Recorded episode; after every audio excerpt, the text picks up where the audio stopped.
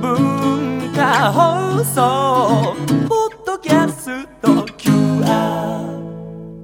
火曜日のこの時間はリスナーご意見番いいねっか新潟リスナーのあなたに知っていただきたい新潟県についての情報をお届けしておりますあなたにも一緒に考えていただきたい新潟県についてのクイズもありますお付き合いください今日は佐渡の畜産についてのご紹介ですえ佐渡は島なので海の幸を思い浮かべる方多いと思うんですが実はお肉や乳製品も美味しいんですね古代から回路による交流が盛んだった佐渡では早い時期から和牛の飼育記録が残されております一番古い記録は西暦なんと806年なんと平安時代から牛が飼われていたんですねえ佐渡牛その後佐渡鉱山の繁栄によって大きく需要を高めまして明治時代には新潟県のおよそ6割の飼育数に達しました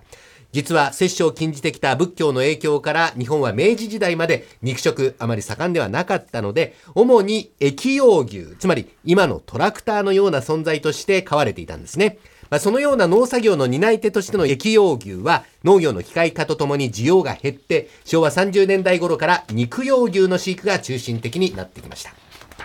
特に、えー佐渡は子牛の産地としての評価が高くて、6ヶ月から8ヶ月間かけて大切に育てた子牛の多くは、日本各地の高級ブランド牛になるべく、生まれ故郷の佐渡を離れていきます。まあ、そのため、佐渡牛として育てられる牛は全体の1、2割、和牛のオリンピックと呼ばれる全国和牛能力共進会に選抜されて、一等賞を獲得するなど高く評価されております。さて、この佐渡で健やかに育つ牛、幻の牛と言われるほど貴重な存在なんですね。佐渡産の牛肉を使ったステーキは、佐渡の飲食店や旅館などで食べることもできます。それから佐渡では肉用牛の飼育だけではなくて酪農も実は盛んなんです。酪農家の個数は14個、乳牛の頭数は330頭に上ります。え次にご紹介するのは佐渡の酪農家の生乳をたっぷり使った乳製品、佐渡乳業のチーズをスタジオにお持ちいただいております。わーい。お持ちしたチーズ。ズは佐渡乳業の農場カマンベールチーズと農場ゴーダチーズ。えー倉玉さん、あの、先ほどまで全くやる気がなかったんですけど、ようやくやる気を出してくれました。テンション上がってまいりました。もう美味しい。ククラッカーが欲しい召し上がっておりまね。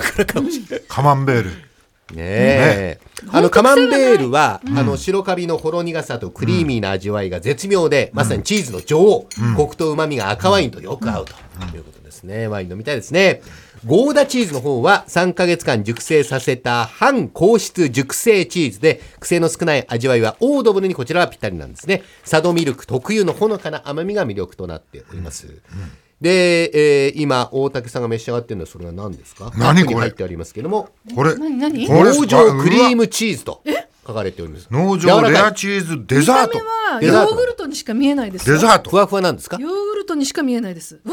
な何これ？何こカッれ。プに入ってて、ちょっとあの、クリーム状になってる。こっちはレアチーズデザート。あ、それはまた違うんですか種類全が然違う。レア何チーズケーキです。カップに入った。カップに入ったもうヨーグルトかと思ったらうーん。レアチーズケーキレだアね。チーズケーキですうんねなる。ほどね。こっちはクリームチーズ。はいじゃあ。クリームチーズあの、佐渡の自然がぎっしり詰まったこの贅沢なファームメイドの佐渡乳業の製品ですが、佐渡の農場で育てられた新鮮な牛乳と職人の手仕事が生きるチーズの味わいが絶品ということで、クリームチーズやレアチーズなど種類も豊富になってるんでこすのクね。リームチーズはなんか、あの全然砂糖入ってないですけど、はいはいもうこれだけで本当十分美味しい。蜂パン蜜にちねょっとかけてもいいかもしれない。あたっいいですねぷり塗ってね。え食べたい美で味すしいよ、こ美れ。味しい。ー美味しいですね。もうしっかりとしたこの硬さがあって濃厚な味わいで、しかも材料はすごいシンプル。これ、え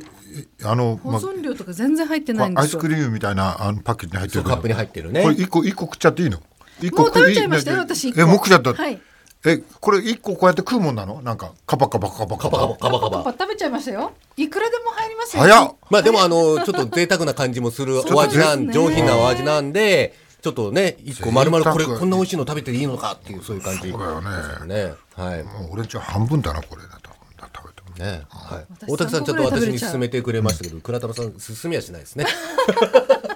まあ全然いいんもうです食べけちどゃい。ました。はい、えークイズですよ。クイズ、クイズ。はい、はいクイズに参りましょう。今日の新潟に関するクイズですけれども、おクリーンミルク生産農場という認定を受けました、安心安全な佐渡牛乳ですけども、この佐渡牛乳、美味しさはもちろんのこと、目を引くパッケージでも人気の秘密なんですね。パッケージはある動物のデザインをされておりますが、どんなモチーフのデザインかというのが今日の問題です。お分かりになりますでしょうかえこれだはっいて倉乳様製さん品だから牛乳ってことで牛じゃないんですか牛ときましたね。素直にはい。倉玉さんは牛と。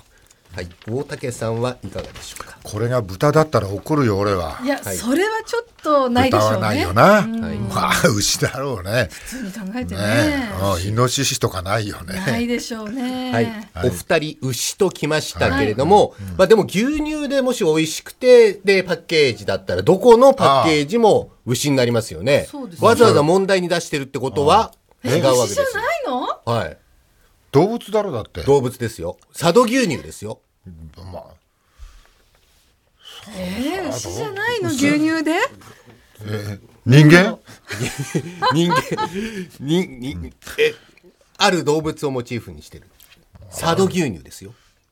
まあうまあねちょっとちょっとあの味にやられて頭回ってますもうもうだって頭は牛乳ミルクでいっぱいですえまあ羊羊とかないよねだってね佐渡牛乳ですよそうだろ佐渡牛乳佐渡牛牛乳乳だったら牛じゃないの、それだから全国、わざわざ問題にしてるんですよ 佐渡牛乳が美味しいって。えどこだって牛になるじゃないですか、動物のパッケージだったら。大体デザインされてますよ、牛だったら。うさぎうさぎ佐渡です。佐渡。佐渡佐渡に特有の動物といえば、たらいトキ遅い時かはい、正解は時。ご覧いただきましょう。なるほどこちらです。なぜここまで出てこないはい、時ですよ。時かはいそうかねでもでもおかしいよそれはあーでも可愛らしいパッケージです佐渡が可愛らしいじゃないねですか。可愛らしいですね。うねんあ見たことない初めて見ましたねえ、はい佐渡はあ時があれなのなんかいその佐渡の島の何かななんか象徴そうですよ最後にね、さた時がい生たきの残っが最後まで生き残ったのが、佐渡でしたよね佐渡ああそういうことなのか、はいでね、答えは時のデザインです100%佐渡さんであることをアピールするため佐渡に住んでいらっしゃるデザイナーが考えたということでなるほどねまあ、あの翼を大きく白い翼広げてるうん形で、かわサいいイドの方まで翼が広がってるという、そういうパッケージデザインですねねでも時は入ってませんからね時の父でもないですよ